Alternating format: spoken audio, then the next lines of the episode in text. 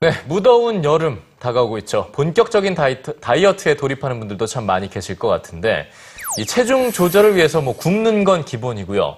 운동 한번 쓰러지도록 해본 경험 있으실 겁니다. 네, 그런데 운동을 하면 하는 만큼 정말 살은 빠지는 걸까요? 오늘 뉴스지에선 운동과 체중 조절의 오해라는 주제로 최신 연구 조사 결과들을 알려드립니다.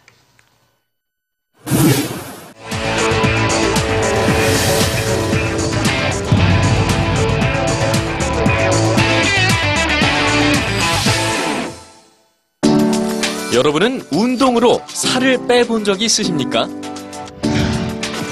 2006년 영국 글래스고 대학의 연구팀은 4세 아이들 545명을 대상으로 실험을 진행했습니다. 아이들에게 매주 3번 30분씩 신체 놀이를 하게 했죠. 이 실험의 목적은 운동과 활발한 신체 활동이 아이들의 비만을 억제하는 데 효과가 있는지를 밝히기 위한 것이었습니다. 실험 전보다 신체 활동량이 많아진 아이들, 즉 전보다 운동량이 늘어났죠. 과연 많이 움직인 만큼 몸무게도 감소했을까요? 체중은 줄어들지도 않았고 늘지도 않았습니다. 아무런 변화가 없었죠. 어른을 대상으로 한 연구도 마찬가지 결과가 나왔습니다. 이 실험에서 운동은 체중을 감소시키는데 아무런 효과가 없었습니다.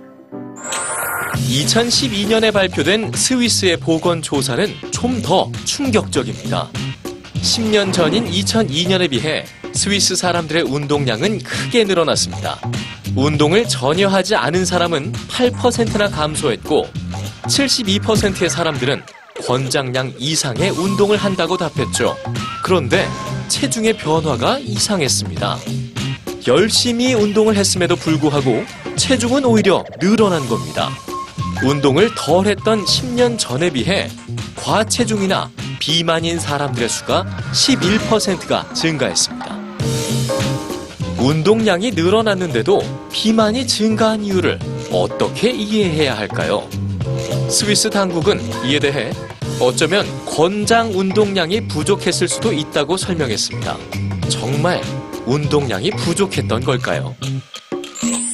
사실 운동이 체중 감량에 큰 영향을 미친다는 연구 결과는 그다지 많지 않습니다. 2006년 9월 노스캐롤라이나 듀크 대학교 의학센터는 운동과 체중 감량과의 관계를 분석한 다양한 자료들을 수집했지만 둘 사이의 연관성을 찾는 데는 실패했죠. 수많은 연구와 통계로도 아직 그 효과를 입증하지 못한 체중 감량과 운동과의 관계. 운동으로 살을 뺄 수 있다는 우리의 오래된 믿음은 도대체 어디서부터 시작된 걸까요?